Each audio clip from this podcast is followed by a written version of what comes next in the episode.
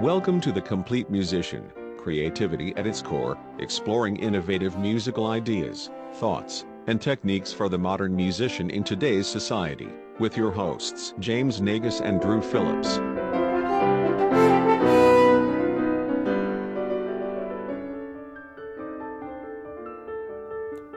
Hey, everybody, and welcome to another episode of the Complete Musician Podcast. I'm Drew, And I'm James. And I feel like we've said this every time, but it has been a while since we've been here. But we are kickstarting this podcast again after two years of I, honestly, the world doesn't even know what happened. That's right. With one interruption for our holiday special because you can't miss the holiday specials.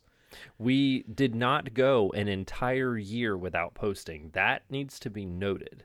We That's we did not go 12 months. Nope. So it was not it was an annual posting at least. Hmm It wasn't completely idle, but we are back, and it is. Although we often hesitate to say when these are being recorded because then sometimes they get lost in the editing room. But it is the beginning of summer, whatever that means for you. So there, I guess there's a little wiggle room, but it it is the beginning of summer break after the academic year, and uh, I think that's why we are kickstarting this back up because we actually came up for air. Yeah. And it's summer in different places in the world. So if you're just starting winter now, then we're very sorry. That's but true. we are starting summer. And Unless we are, it takes us half a year to get this edited, and then I- and then we'll be starting there. winter. I, re- I really hope not. Um, I think one of the things that we're thinking about now that it is summer and we have some time to breathe and to just relax is is taking time away from the horn, Mhm. which is not a terrible thing. Is absolutely not a terrible thing. So do not feel guilty if you want to take if you're a student and you want to take a little bit of time off, or if you're a professional and you're like, concert season is over, I just need a break. It's perfectly fine. I think the word burnout uh, was ever more prevalent in recent times, and burnout in a number of things, but especially with horn playing, I think that can be very tricky because, of course, or any kind of whatever instrument you play, it's our passion, but it's also our study or our job, and because without that separation, like usual uh, hobbies and jobs, if we get burned out, there goes everything. So you have to be really careful in terms of allowing yourself some distance. And as I say, I will wait until the uh, horn calls me back, and it always does. So, um, but what can be helpful is uh, coming up with things in the meantime to just stay engaged with music and uh, to continue learning and becoming the most complete musician you can be, even if you're not, you know, buzzing the Franz Strauss Nocturno. which I always love doing. Free Whenever buzzing. I'm driving you do. anywhere. I free buzz every. Is that pretty good? That was a good one. Oh, That was a good one. What I find funny about free buzzing, side tangent, is that everyone's free buzz is always a little bit different. Like their natural free buzz, like no matter where you put it on the instrument. Because Hmm. my natural free buzz, my is really, really low. hmm But my trombone colleague at work, his is really high. But that's like not the buzz we use on the instrument. It's just Right. you know, it's just like the actual buzzing uh, into the instrument, but it's it's different. I, I think everyone's is a little bit naturally in a different octave, no matter what you like put into the mouthpiece. It's it's interesting because mine's super low. I can buzz really really low. I don't know. Yeah. I also didn't want to. Uh, I have the pop filter on the microphone, but I feel like a buzz would just obliterate the sound, like I a full too. blast buzz. Oh, so you were taking a little bit off there? Oh, I was taking a lot off. Yeah, Ah, Okay. it, it was right. like a, a delicate bumblebee. My goal with free buzz is to sound like like a nail going into your forehead, like right between your eyes. Like I want it to be that intense. Mm, That's uh, my goal with a free buzz. That's that's a goal. anyway, we're not talking about free buzzing because that's Nope. well, that's certainly a way, but That we're is a thinking primarily about ways that we can get better away from actually buzzing into the instrument. If Mm-hmm. you're wanting to put it down and take a break. One of the things that I did with my students this year that technically they did use their instrument for these activities, but one of the things that we worked on a lot was transposition. What's And, that? Um, transposition. Yeah. That's when I drive home and I pull into the driveway next to my house. And by the commutative property, there's a home there. And so I assume that home is mine now, as opposed to the one that's Oh, next door. So I'm transposing my home into this one. And that's that's transposition. It's like some home share program. You just slide to the left and you slide to the right. MC like that Music Factory song or whatever, but for uh, houses. The the cha cha slide exactly right it's Yeah, the cha yeah, cha that's slide right. for houses uh, that's that's transposition uh, so with transposition I, I mean i don't think it needs explanation but it's when at least in our terms music when we play a different note from what's on the page based on the instrument key that you're playing in and of course, horns do it a lot more because we had to in the past because we didn't have valves. Right.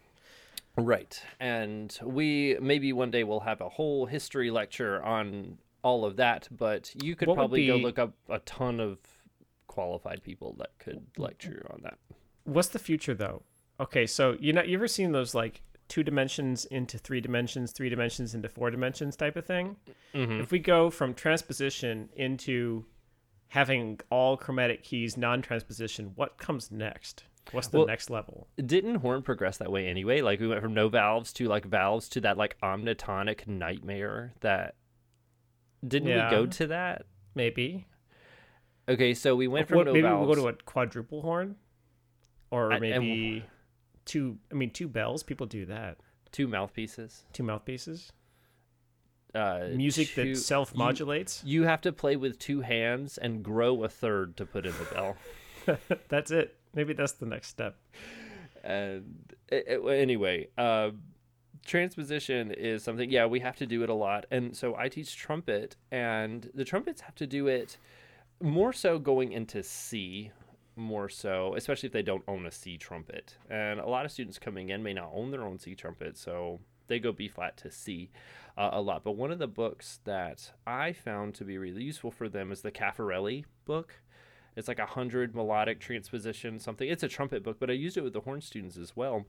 And going back to what we said about getting better at the instrument away from the horn, one of my steps in the process of learning the transposition of the exercise and the etude that they were doing is that they had to go through and sing and finger it and sing sometimes at first I made them sing just the note Sometimes I made them just sing on a neutral note the letter name of the pitch that they're transposing to.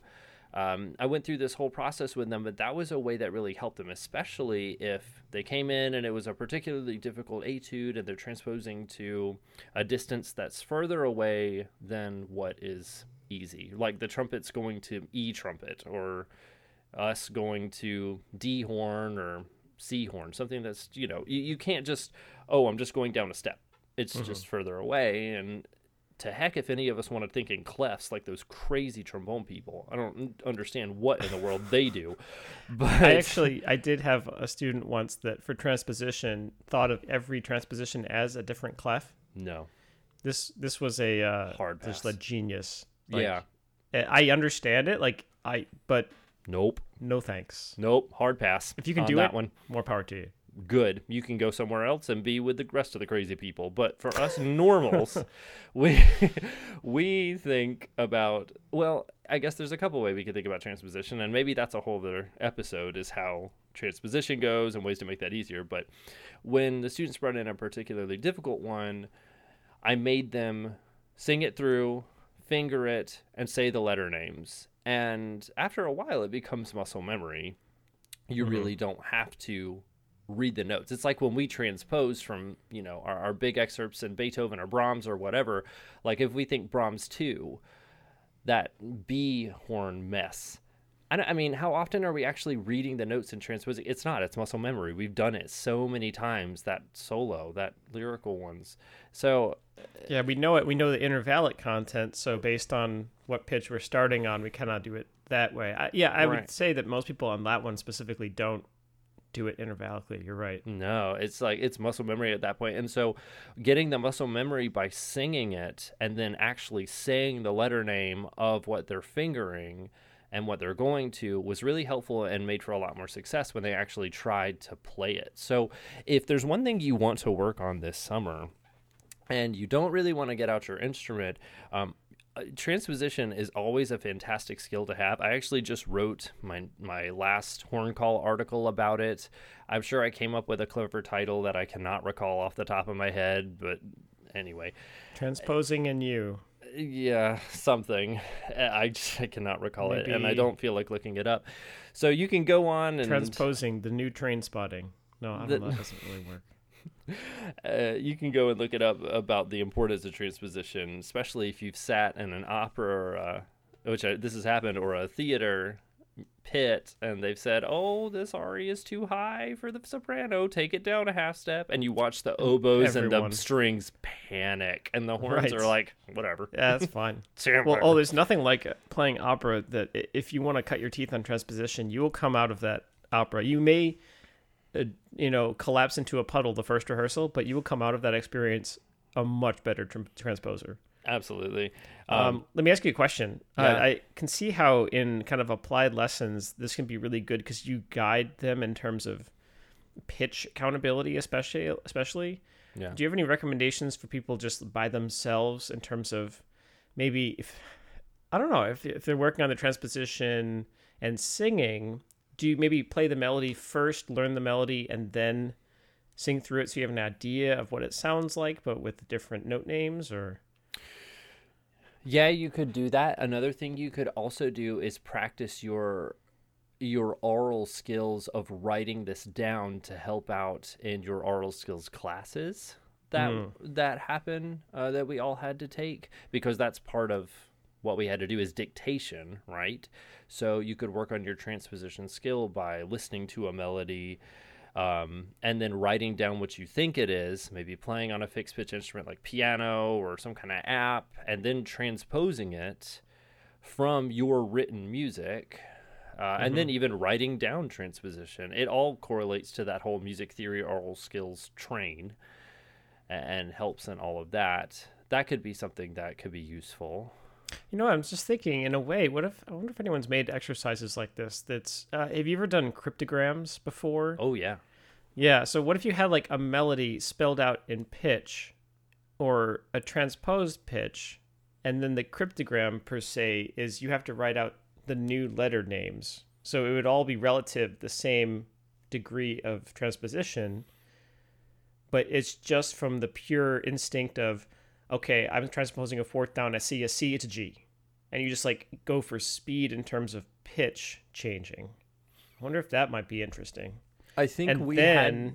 if you had like a melody spelled out, like of course is making me think of beginner, um, especially kind of rote or Suzuki, like when you're going to the um, when you spell out actual words, like if you're yeah. going, I'm going to eat for breakfast, uh, E G G, right? An egg. That um thank you. I i uh, what you just described i'm pretty sure we had to do in our last escape room. Pretty sure oh. we had to do like a cryptogram pitch puzzle maybe. At least in one of them i feel like we've had to do something really similar. Was it pitch related? I'm trying I to feel remember. Like there's definitely some cryptogram stuff in there. Oh man. So difficult. But i think those are all suggestions that could be good to help with transposition if that's a skill that you want to increase. And that is a really easy skill to increase over the summer because you don't need your instrument really. I, I really I think about transposed excerpts and etudes. There are a couple that are difficult, I would say. I mean, I would say something like I don't know. Beethoven 7 is definitely not the easiest. That first horn part to transpose an A horn, like that's high. Yeah, we get that. That's pretty tough. But a lot of our transpose stuff really isn't altogether too hard. Mm. Because, mm-hmm. I mean, most of our, I, I would say a good portion of our transpose stuff is usually down a lot of times. Right. We do have to go up, like I just said, Beethoven 7. But um, a lot of our other solos, uh, like the Brahms one we were just talking about, or uh, in Brahms 2, or even Brahms 3, we go down. Beethoven, we go down a lot of times in, mm-hmm. in our big, big excerpts. So Um, usually, the problem with transposition is never the actual playing of the pitches.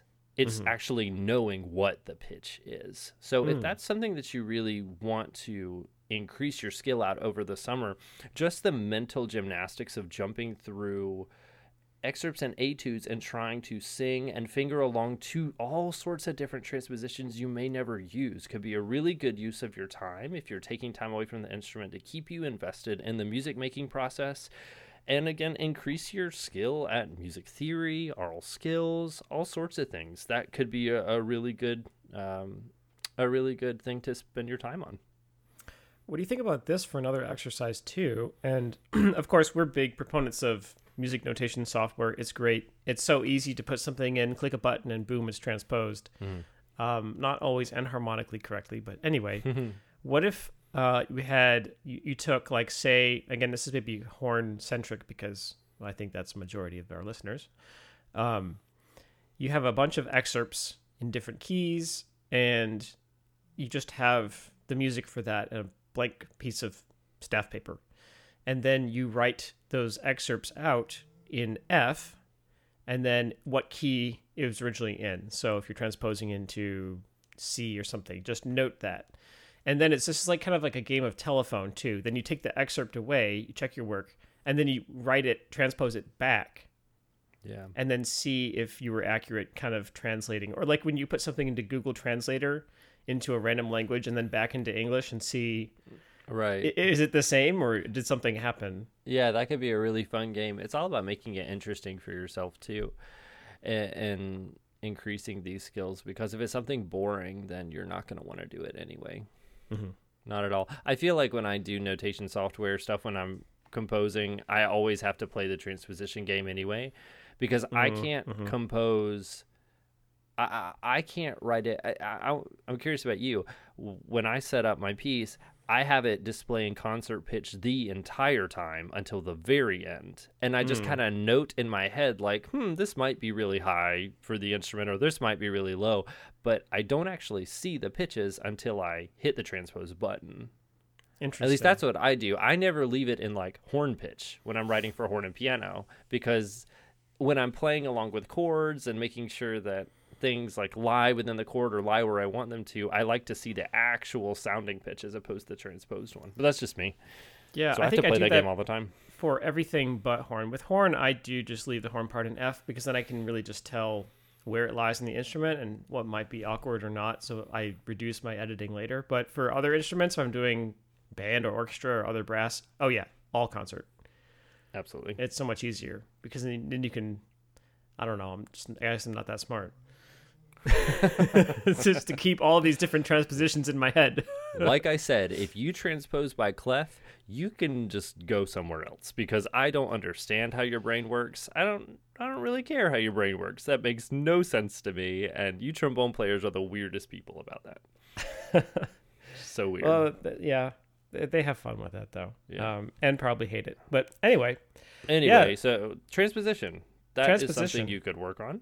And that is a very valuable skill. And if you come back if you're a student you come back the next semester with a leg up on transposition everything will get easier because it relates to so many things. Um, What about you? so for my students i think something that i feel like we don't do and this is not just the students but this is like all of us musicians is just we just don't listen as much. And, and i think it i'm not blaming anyone because at the end of a very long day of you know music we're surrounded by music it's what we do you don't always want to listen to music in fact sometimes you just want to sit in silence under a blanket you know and fall asleep Yeah. um, or watch a movie and Yeah. not think about what the music's doing. But at the same time, listening to music is what really shapes us. And especially for those who are interested in composing and arranging, but even just anyone to get sense of someone's phrasing or just all the musical aspects, um, listening is great. And the thing is, it's not. You can either be as passive or as active as you want it to be. You'll still gain something from it. And either you'll be doing traveling, maybe long car rides, bus rides, um, lots of lawn mowing. yeah. Certain pieces would maybe not be great if you were like mowing the lawn. Like you wouldn't want to listen to a very delicate string quartet. You'd probably miss some of it. No, uh, Um, no early 20th century French. None of that. Like No, probably not a lot of minimalism. music. No, it'd be pretty boring. Not or when I'm when I'm at the gym, I'm not really gonna go listen to uh, you know the most delicate of Chopin nocturnes. Right. Although it was funny, that does remind me. Uh, I was playing pickleball the other day at a different court that was right next to a farmer's market. Yeah. And the farmer's market had hired a pianist, and I only assumed it was a live pianist because there was applause after a couple pieces. Oh, But playing some just kind of jazzy or classical standards, like there was a Rachmaninoff-esque in "Here Comes the Sun" arrangement. There oh was wow. there was like a Chopin-esque version of a Zelda tune. Oh, but anyway, everything was just kind of muted and sleepy, and so I was thinking this is like the Oh. classiest racket sports arena ever because Yeah. of just this music being played. And then of course someone put on some 70s and 80s rock and roll off their little speaker Okay, to drown out that pesky classical music. Ugh, that pesky piano garbage. Yeah. Um, but anyway, for listening, like I said, it's um, it, it could be good, especially if you feel like you know music that you want your students to listen to for a reason or just to stretch them. Either pieces that you feel they should know as part of their Western European slash now we're expanding to everything else because there's a lot more music, interesting music out there, but their general music education or things that are just music adjacent or just unique and I don't know, just unconventional, that could be good because uh, there's so much music out there. If you've ever experienced the YouTube rabbit hole of just finding pieces and pieces and pieces, it can be kind of crazy. It's like there's so much. Where do I even begin? Um, so, for instance, I curated a, a listening list for my students for this summer uh, with a theme of here's pieces that I just think you should know that are more within the classical realm. And then next summer, I think I'm going to um, go beyond that. But Yeah, I was gonna say what. So this summer is like classical. I mean, what other kinds of genres? What kind of what else would you include if it wasn't classical? Especially as we're thinking about getting better at the horn, like yeah, over the summer. Like, what will be include? Would you include Tijuana brass? Would you include like? well, I would start from a position of here are things that I find interesting. okay, And then I think from there, I would say for every, uh, maybe for every list, I want you to respond with five pieces that you think I should listen to, and then I'm gonna compile that and Wow. use that for next time. Uh, but some of my non-classical music would be things like progressive rock and roll, film scores, video game music, Bulgarian brass band, um, Ella Fitzgerald. Uh, I don't know, just movie music with of course. uh yeah um like so maybe some course. golden era film music like uh, waxman yes oh you know about waxman and his very uh high horn writing for wagner tuba too so that, yeah that's man that piece is a nightmare that ride of the cossacks from is Ter- Taras Bulba is that how you say it i don't know Taraspa I don't know that we're playing that uh what's today Oh, oh, wait, we're not saying the day. We're playing that in a few days in a concert, and that's that first horn part is a nightmare. It's so high and loud. It's just like so loud. But anyway, it's really cool Yeah. because uh, you're right. It's it's different horn writing, and yeah, Wagner tuba. mm-hmm Good thing I don't have a Wagner tuba. they're they're quirky little instruments Yeah. um, anyway um yeah that would be that would be really interesting i do something similar during the year i haven't done a listening list for them this summer i'll send them out their, their etude packet and stuff to practice but i haven't done a, a listing thing during the summer but during the year each semester is divided up as to something they have to listen to every week and i call it literature knowledge. And Mm, so it's specific to both trumpet and horn and so they have to come in.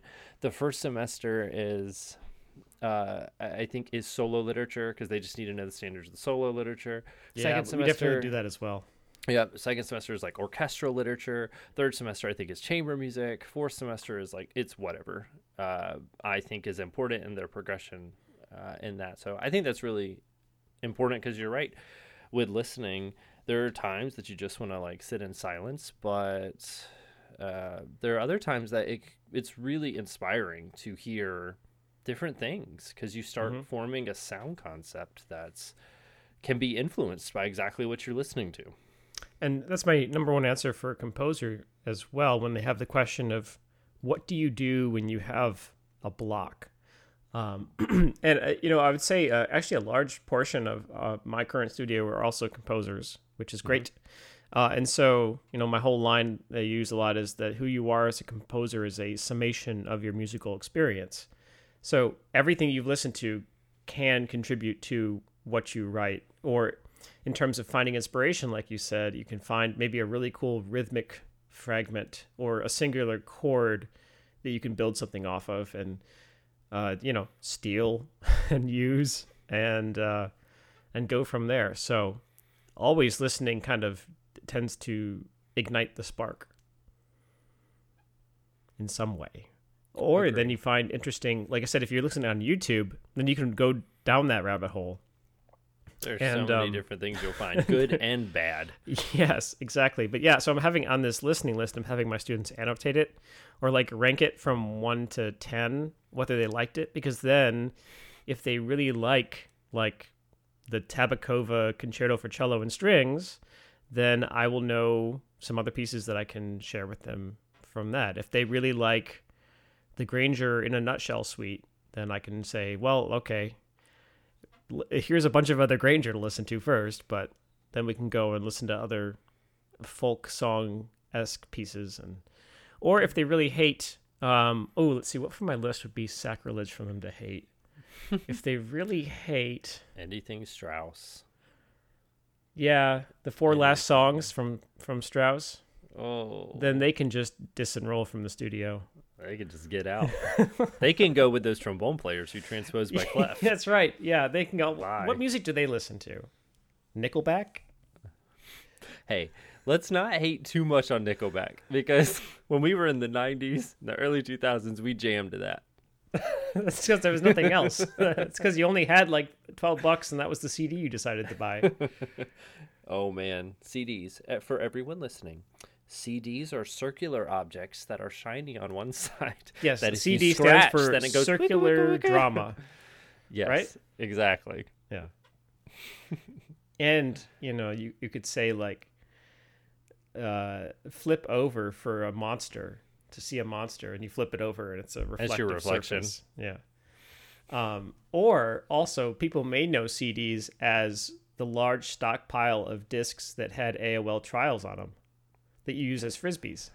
Oh, frisbees. Well, that's Yeah. the more common use for them now is frisbees, and or as ninja stars, just very Mm-hmm. not sharp. Right. Although, a high enough velocity, watch out. Yeah, yeah. It could be pretty dangerous. I don't know. I've never tried to actually throw a CD at a person. Eh, they're not the most aerodynamic things. Yeah, I I, feel like it'd they're not designed for that. wobble all over the place, and it'd be hard to, you know, get them right where you want them. Yeah. If I'm aiming to, you know, for a a lethal That's the thing. You can't throw an MP3 unless it was within a, within an iPod. But then don't do that because the iPods are now discontinued. I know. That's well, who has an iPod?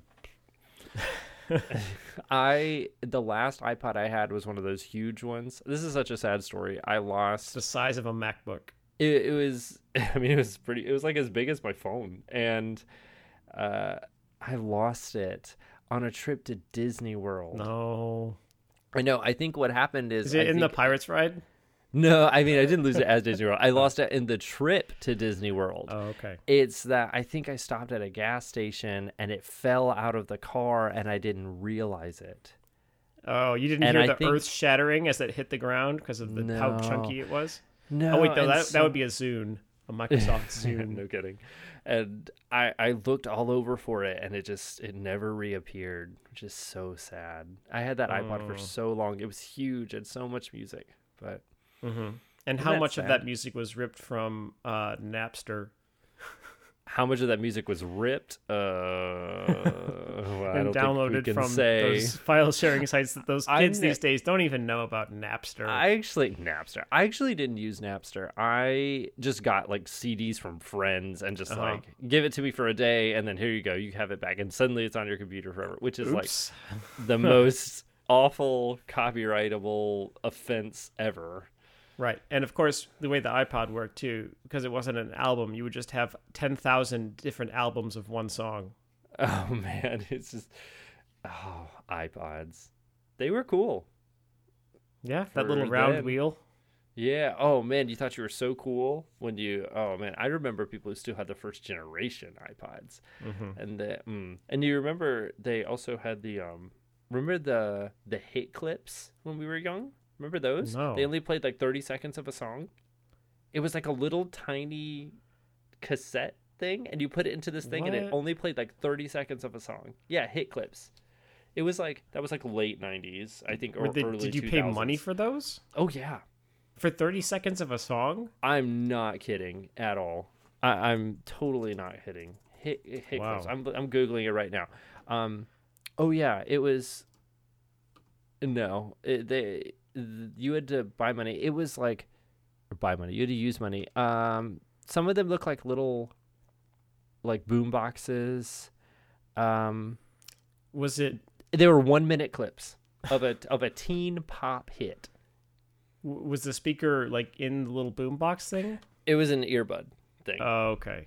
Like you had little and you just walked around and listened to your one minute and that was it No wonder kids, people our age, are damaged. Listening to the same song for a minute and then on loop. just one part of it yeah just one part and that was the only thing on the cartridge and you had to trade it out and i'm like why would people pay for a minute of a song i like a chorus to a song like well Mm-hmm. enough but i don't want to listen to that chorus over and over and over That's Yeah. I'm I've never heard of those. I'll look that up. look it up hit clips Huh. I guess I was still everything was pretty novel at that time. it's true So but anyway so that's yeah. Listening and transposition. Two things you can do this summer and uh, that'll make you a better musician that does not involve your horn. Yes, and definitely don't neglect your horn playing. Get back to it because yes, horn playing is fun most of the time. Uh, even if, a- and, you know, we've done episodes before on summer chops and how to get back into shape after you've taken some time off. But one of the biggest proponents, or one of the biggest things I'm a proponent of when it comes to summer playing is that you should make sure your summer playing is enjoyable no matter what you do because uh, you're you don't have the pressure of school or the not pressure but the what am I looking for? Like the drive of school to Yeah, motivation. make you play. Yeah, like to make you think you don't your teacher or so Yes. yeah your your teacher get grading you and you know playing with your colleagues and not wanting to embarrass yourself or you know that kind of thing. You don't have the the motivation of school, so what you're going to be doing in the summer, it's hard to push yourself, but make sure it is fun. And maybe we could do an episode on that. Maybe that's another thing we should do is like fun playing Fun you can playing. do during Yeah. the summer. That could be a good one. Since we're revitalizing the podcast, it's coming yeah back. and I, you know we I think we have talked again about some of these things but i think just kind of rehashing and new putting in new ideas would be a good idea because well, i'm right in the middle of that i mean i have my horns behind me and well that's another thing too is just like put the horn out somewhere where it's easy to just pick it up and play uh, if it's in your case it's much harder to just get it out of the case and Well, in your that. defense, there's also like nine horns behind you. well yeah of various states of function. Well, there's like one good one, and then like a couple of, well, one of- practical one yes, one practical one, and the rest are and then three questionable ones, and then a fourth kazoo. yeah, and a bunch of little toy pianos. Yes, Yeah. but that's that's a story for another time. Another time. Anyway, well, we are definitely re- revitalizing the podcast, and we will be back more frequently with you. If you have topics you want us to talk about, please let us know. Email us at our email that does still exist, which is cormotohorn at gmail.com. Or realistically, if you know us, just DM us. Yeah. Uh, don't slide into our DMs, but just send a nice little respectful message, and it will it will be honored. Uh huh. And should we Uh, say plus a one singular emoji so that we know you listen to the podcast? Oh yes, and Which- send us an emoji? emoji. Yeah, A which emoji? Yeah. The one that the secret they. code? Oh, I would say the one that they feel like represents the podcast. so the poop emoji. As long there's some weird new emojis out, like the There are. melting face one and like the Oh. invisible one. Like it- it's Yeah. so like meh. And I, it, I'm like, what? What do these represent? I don't understand. But you know how you, st- when you still don't have some basics. yeah when you search for emojis, like each one has like a name that comes up with it, but I don't even know like what to search to find like Oh, I didn't know you you could know. search. Um, when you go for Oh emojis, yeah, like look at that. Like when I type in melting, that's when the little melting face comes up. But I have no idea for like the little dotted line, like invisible face. I have no idea what that emoji is. Like, what does that mean? Does that mean vacant? Does that mean vacuous? Does that mean like what? What is what is that? I just typed dotted and that one came up.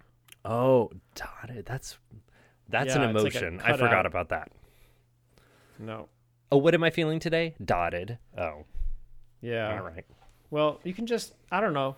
If you if you send us a message, just you know, send your three last used emojis.